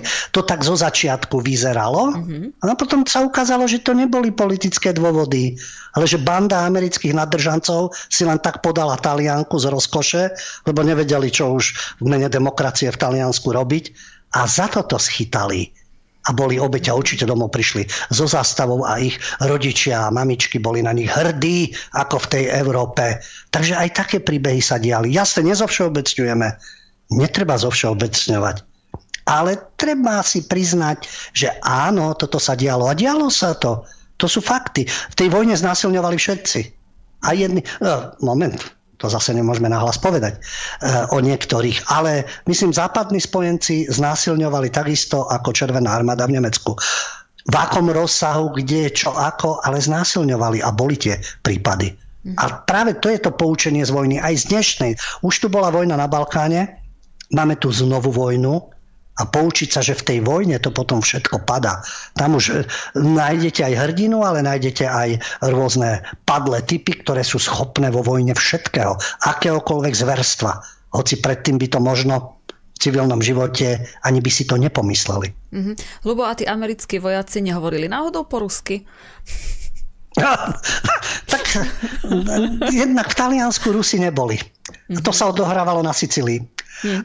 Jednak tam neboli, jednak tam bolo tá americká armáda, možno to boli ruskí agenti, ktorí sa votreli do americkej armády, aby ju zdiskreditovali. Presne. To je možné. Presne Alebo naopak, to... boli to, boli to nejakí talianskí fašisti, ktorí si dali americké uniformy a zdiskreditovali oslobodzovaciu americkú armádu. Tak, čo? To je možné. Ako tu je toľko verzií a hypotéz. Hej, presne tak. A chudák, čo by na to, čo by na to Biden povedal, keby to o, o takom niečom dozvedel? Čo si ty? To sú všetko konšpirácie, to nemôžeme ani, ani rozprávať. Dobre, tak dajme si teraz reklamu a po reklame potom budeme, sa budeme venovať už vašim telefonátom a takisto vašim mailom. Dobre, tak sme späť po prestávočke a teraz nám už môžete telefonovať, David zapína telefón, môžete sa nás pýtať, čokoľvek budete chcieť, najlepšie teda kultúra, umenie alebo k týmto témam, ktoré sme rozoberali. No a takisto môžete písať ešte aj, ešte aj maily. Ja som ešte chcela, Lubo, sa ťa opýtať, kým nám niekto zavolá. Uh, teraz, je, teraz je v kurze uh, video Arnold, Arnolda Schwarzeneggera. Uh, čo sa, tý, teda, čo sa týka situácie na Ukrajiny. Videl si toto video? Áno, tak eh, kto by nezaregistroval Arnolda, ten mal e, popularitu v médiách, to bolo všade rozšírené to video, ako prehovoril k ruským vojakom na Ukrajine. No a čo na to hovoríš? Lebo ja ti potom poviem, čo mňa zarazilo na tom, ale či si to počul. Ale máme telefona, tak dajme prednosť teda divákovi. Aha, tak Dobre, poďme na nech to. Sa páči. Nech sa páči, počúvame. Dobrý večer, Miriam Drimovskej soboty. By som sa chcela opýtať, že um, ja som mala asi milnú predstavu o tých partizánoch, keď tu od tej reklamy Janko o tom hovoril, lebo aj môj prastarky bol partizán, ale ja som mala pocit, že oni boli len dáka domobrana a že zabíjali len nacistov. Tak som sa asi mýlila.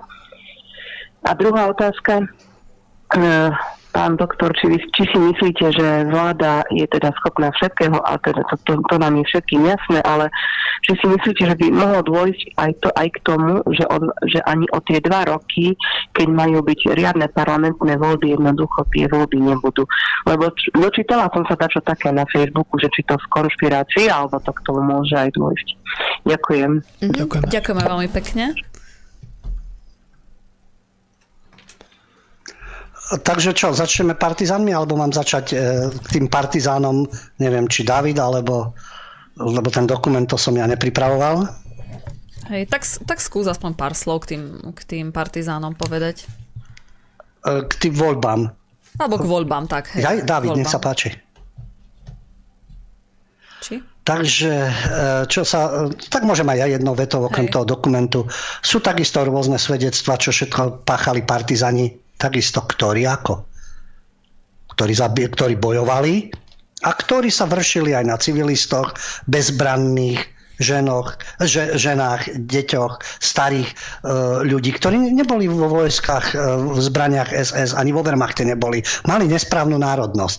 No ale vybíjať sa na niekom, je, pokiaľ to nie je ozbrojený človek a neutočí na vás, ale len preto, že vy máte nejaké podozrenie a e, nemáte tých bojovníkov pri sebe, tak sa vybijete na civilistoch. No ale tak to chodí vo vojnách, žiaľ. Práve preto, či to bolo v rámci povstania, či to je v rôznych vojnách, už keď sa spustí tá vojenská mašinéria, tak potom sa dejú rôzne zločiny. A výťazí potom hovoria len o zločinoch tých druhých a páchali ich sami. A my máme poznať zločiny jedných aj druhých, aby sme sa tomu vyvarovali. A jedni majú modly týchto, druhí majú modly zase iných. No a do nekonečna trvajú tie svary, namiesto toho si povedať, nespust, snažme sa predísť tomu. Niekedy sa nedá, áno, keď vás niekto ohrozuje a chce vás napadnúť a neustále sa usiluje, aby vás zničil, no tak sa musíte brániť a potom už dochádza k rôznym veciam.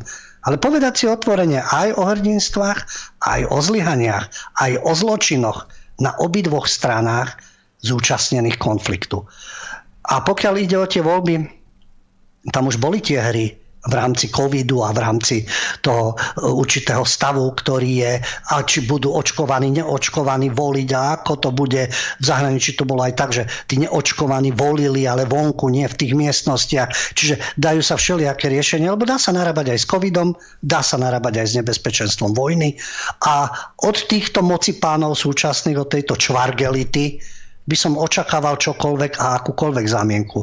Iní vám povedia, aj voľby sa dajú sfalšovať pokiaľ ako e, všelijakí eseťáci a rôzne tie záujmy, ktoré sú, môžu zahrať komédiu a sčítav... Vieme, čo bolo v Amerike s týmito hlasmi korešpondenčnými. Tu takisto pri sčítavaní a výpadky určité, čo všetko sa dá manipulovať. No, chcem byť optimista, že hádam, lebo keď už to nepôjde vo voľbách, tak potom už naozaj uh, je potom to katastrofálne riešenie ala Afrika, ala Latinská Amerika, ozbrojené skupiny a občianské vojny. To vidíme v Líbii, mm-hmm. čo sa deje. Lubo, ty si dva, teraz... parlament, dva parlamenty, dve vlády a tak ďalej. Lubo, ty si teraz povedal takú vec, že mi spadli rúžové okuliare. Ty si povedal, že z voľby sa dajú zmanipulovať. Ja som si myslela, že celé Slovensko volilo Čaputovu. Tak to teraz som úplne taká v plnníkovi. No vidíš, uh, tak zase. To je keď, keď si zoberieš volebnú účasť, koľko ľudí sa zúčastnilo na prezidentských voľbách. A z tej účasti, koľko ľudí volilo Čaputovu, no tak je ti jasné, že e, nevolila ju väčšina Slovenska.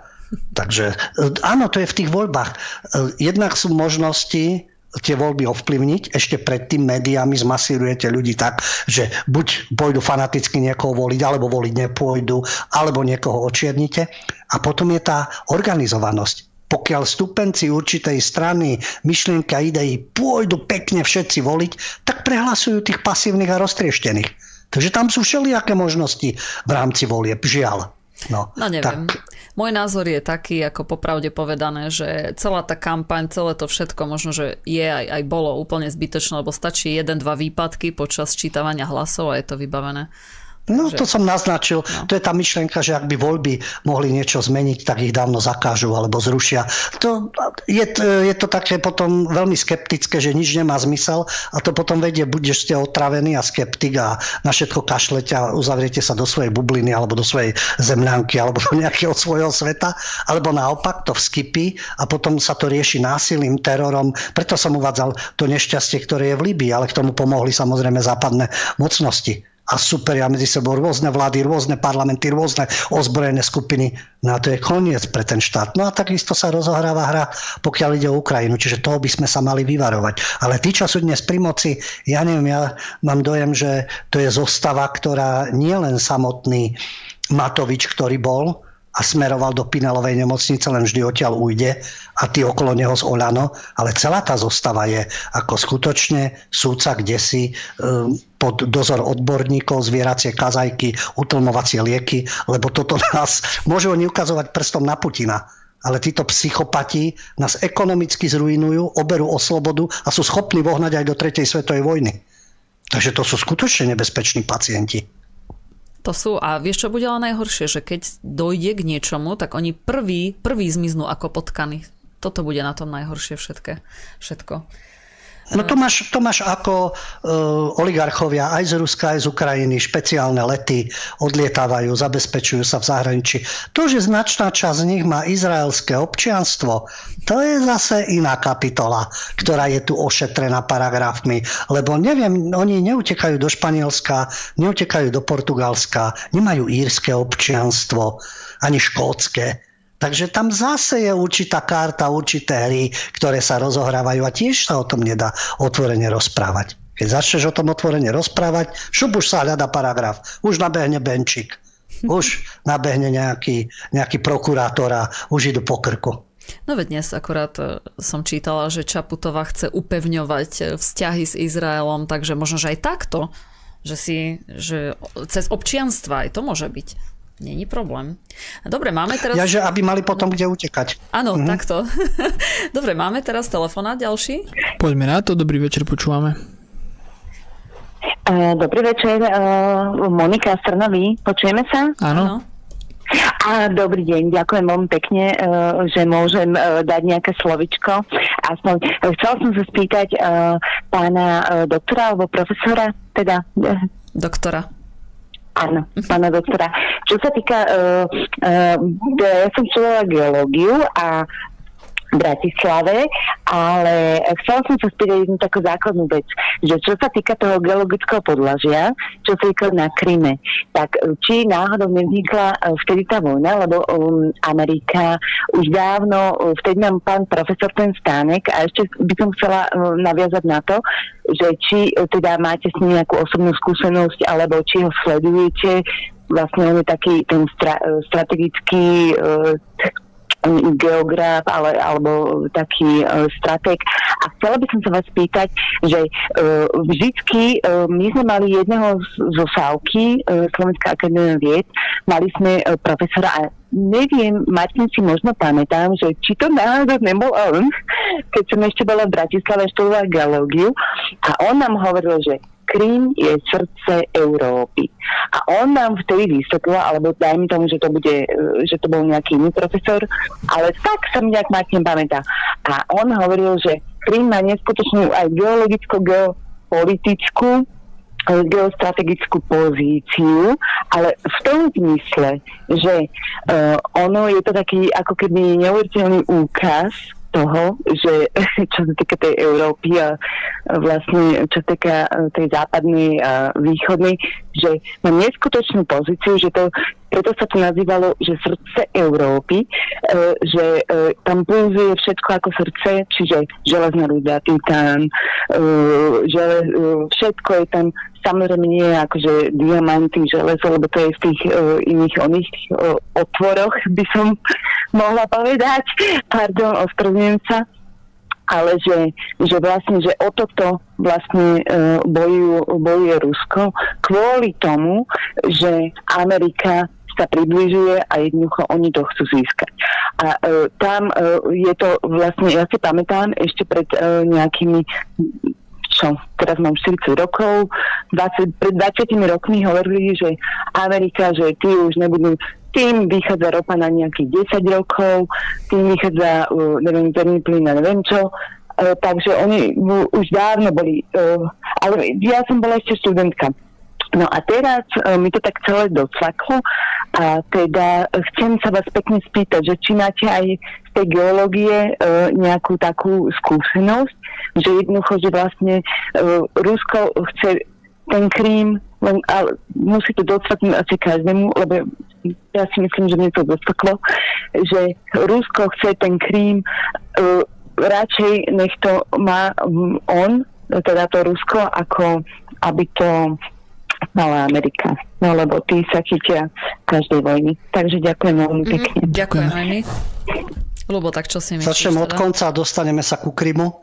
Pokiaľ ide o profesora Staneka, je to odborník, mám s ním bohaté skúsenosti. Niekedy sme boli aj spolu na besede, ešte v rámci Zema vek, keď boli besedy v divadle na novej scéne a samozrejme jeho videá a výstupy sú zaujímavé a podnetné.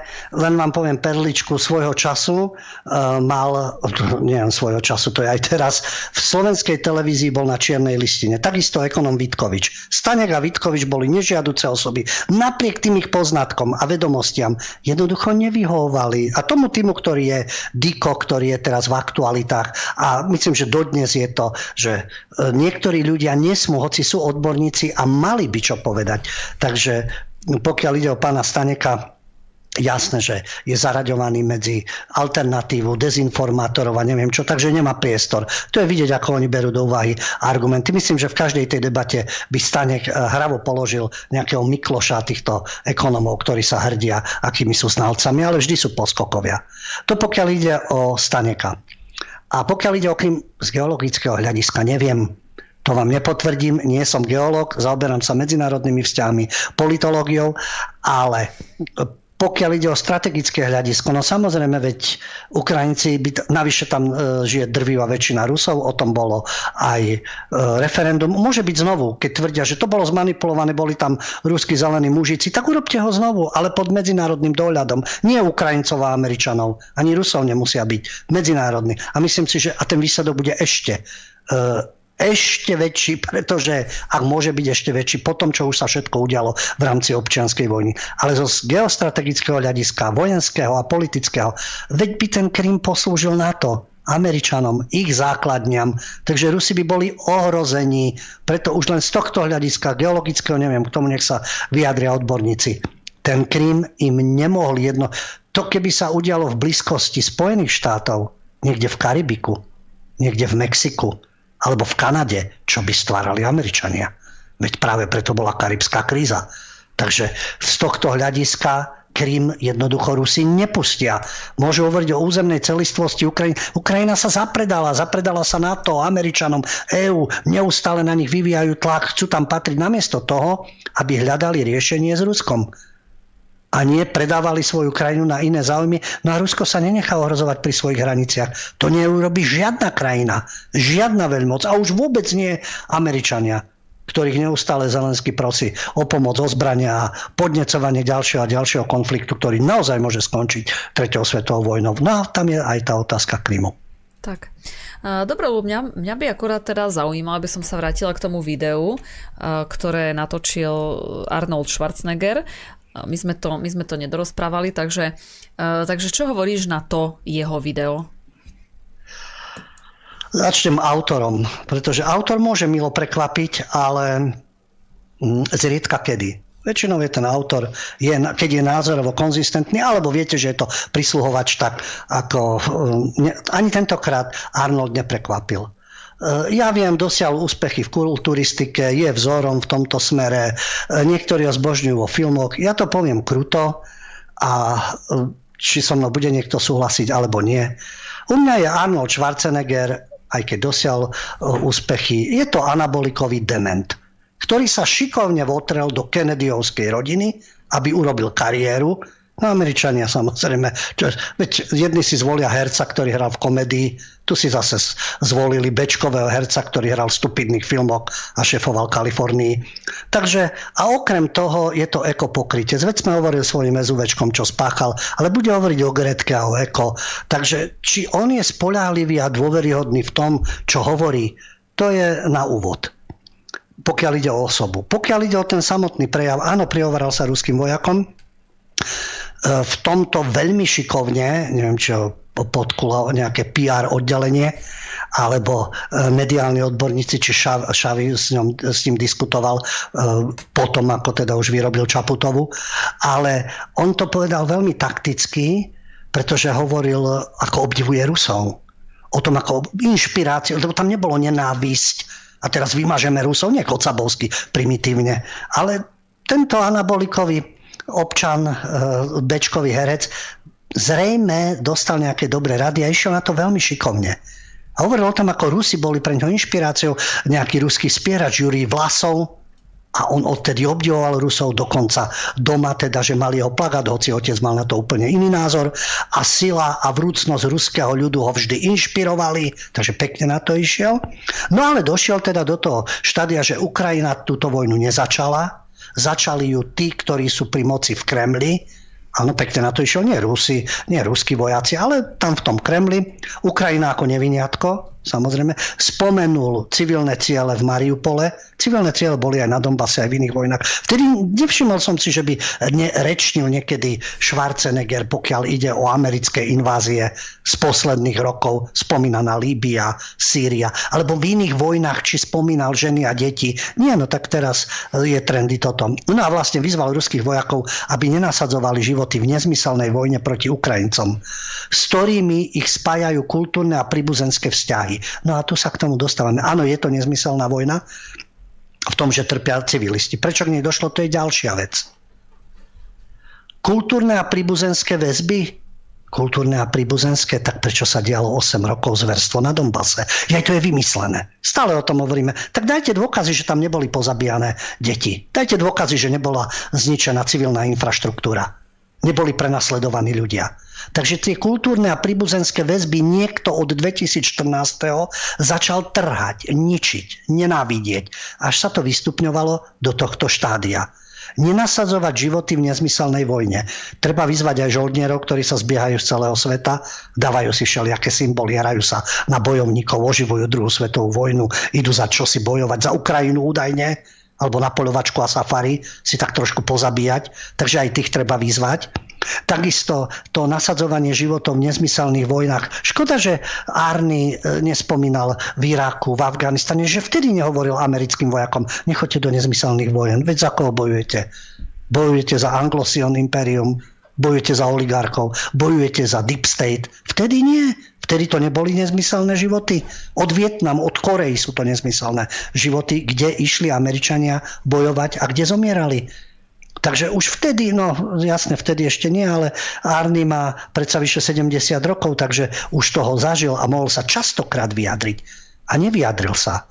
Takže ono je to také láskavé, ale v podstate to končí tým, že Rusko je na vine, Kremel je na vine, Ukrajina je v tom nevinne, lebo e, vy vediete túto vojnu, vy ju môžete zastaviť.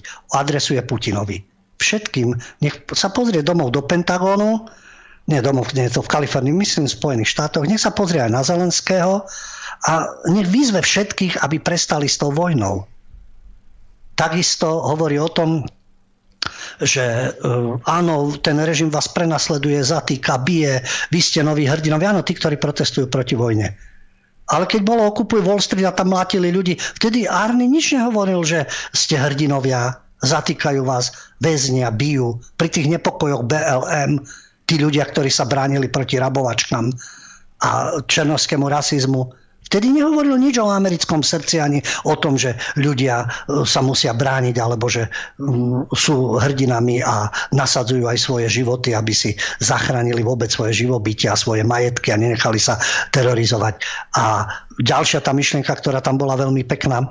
Nikto nechce počúvať kritiku o svojej vláde, rozumiem tomu, ale ako dlhoročný priateľ Rusov dúfam, že si počúvnete to, čo vám chcem povedať. Áno, tak treba sa aj pozrieť na Ukrajinu, aká je to rozkradnutá krajina, ako tam vládnu oligarchovia, ako Zelenský hrá svoje hry a ako je Ukrajina rozdelená Prečo tam vznikla občianská vojna?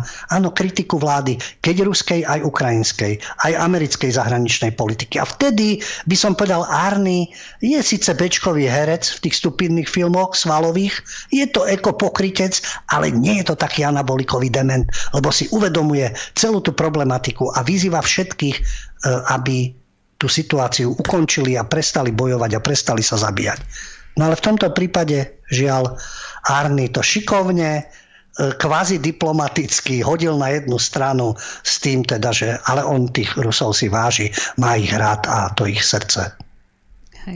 No, ja som chcela ešte k tomu povedať, že mňa na tom videu najviac zarazil taký malý detail, kedy Arny hovoril o svojom otcovi, že otec nemá rád uh, ako Rusov všeobecne, lebo on bojoval uh, pri Lenigrade, on bol nacista, ako úplne v pohode. Takže otec nacista nemecký, nikto to nerieši, nikto sa s tým nezapodieva, však v pohode. Ako vieš, že ma to tak zarazilo, ako verejne o tom hovoril, ako keby nič, ako keby povedal, no tak otec bol, ja neviem, bývalý starosta, hej, alebo niečo.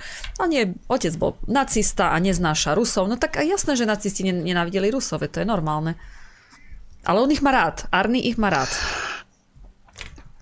Je to zaujímavé, pretože áno, tie e, informácie, že Arny je syn nacistu, nacistu, neviem, nemám to do podrobnosti naštudované, že či bol vo Wehrmachte alebo v zbraniach SS.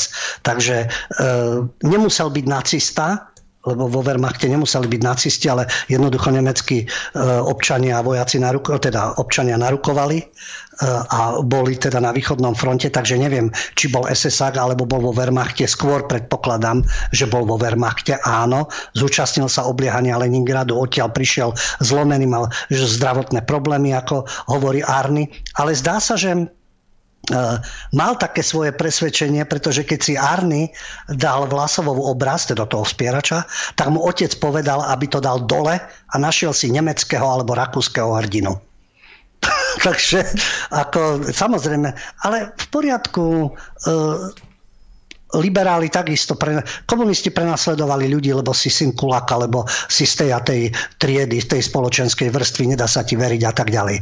Liberálkovia to tiež radi zneužívajú, liberálni fašisti. Niekedy áno, niekedy nie. Kedy sa im ako hodí. Takže toto by mi najmenej prekážalo, lebo Arny si nevybral svojich rodičov, nikto si nevyberá svojich rodičov. Môže sa dostať aj do konfliktu s rodičmi, s ich názormi.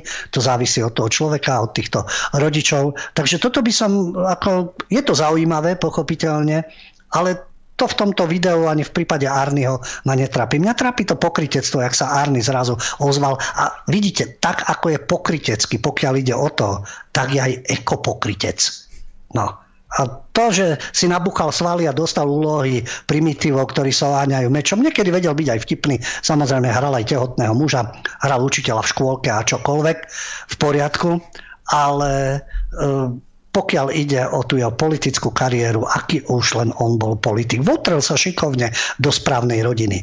No, takže zdá sa mi, že Arny je veľký taktik. Napriek tomu teda, že tie anabolika ho zrejme poznačili, ale má aj dobrých radcov a vie sa v živote obracať. Vedel, ako sa dostať do určitých pozícií od filmu až po účasť v rodine, až po guvernérsky post. No ale voliči sú, voliči sú takí. Stačí im nejaký, nejaký herec, stačí im nejaká pozitívna úloha. Zelenský hral prezidenta, aj teraz hrá prezidenta.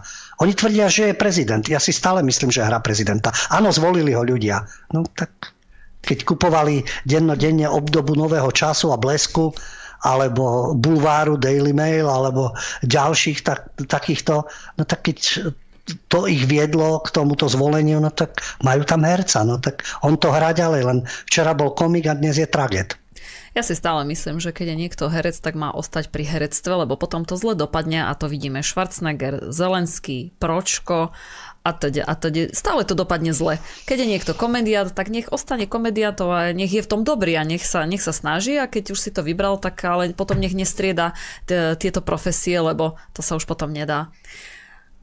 Dobre, tak e, ja si myslím, a koľko máme? No, tak už sme to aj trošku prešvili, ale a náš čas pre dnešnú reláciu vypršal. Ja veľmi pekne ďakujem Davidovi, že tu s nami bol. Ďakujeme vám, že ste tu s nami dnes toľky boli. E, v stredu nevynechajte našu rubriku s Míškou Buďte v obraze, majte sa. No a takisto ďakujem tebe, Lubo, že si nás poctil aj tento týždeň svojou návštevou a prítomnosťou. Mne je cťou spolupracovať s kolektívom Kultúr, Kultúrblogu a takisto cťou osloviť verejnosť, našich poslucháčov, našich divákov, aj tých, čo monitorujú, špicľujú, provokujú v debatách a zistujú, čo to tu zaznieva. Ale to patrí k pluralitnej debate. Tak to malo byť od 89. A preto je aj táto relácia o cenzúre, autocenzúre a odvahe povedať si svoj názor. Bez toho, aby za rohom stal udavač Benčík, prokurátor Honc a oháňali sa nejakými paragrafmi, ktoré príjme Hegerová vláda a e, spolok slaboduchých to v parlamente odhlasuje. Ďakujem vám za pozornosť, príjemnú dobrú noc a v piatok sa dúfam počujeme v relácii Po stopách pravdy. Tak samozrejme nám je takisto cťou, že vôbec ešte môžeme vysielať a si to užívame každú jednu reláciu momentálne. Ale ja by som ešte na Luba nadviazala a rozlúčila by som sa s vami slovami Milana Lasicu, ktorý v jednej zo svojich relácií ešte niekedy dávno za socializmu poďakoval divákov, že, divákom, že ďakujem veľmi pekne, že ste nás sledovali a ďakujem aj EŠTB tiež za to, že ste nás sledovali. Takže tak ako David povedal, vidíme sa v stredu o 20.00 pri správach. Buďte v obraze a prajem vám ešte krásny pondelkový večer. Majte sa.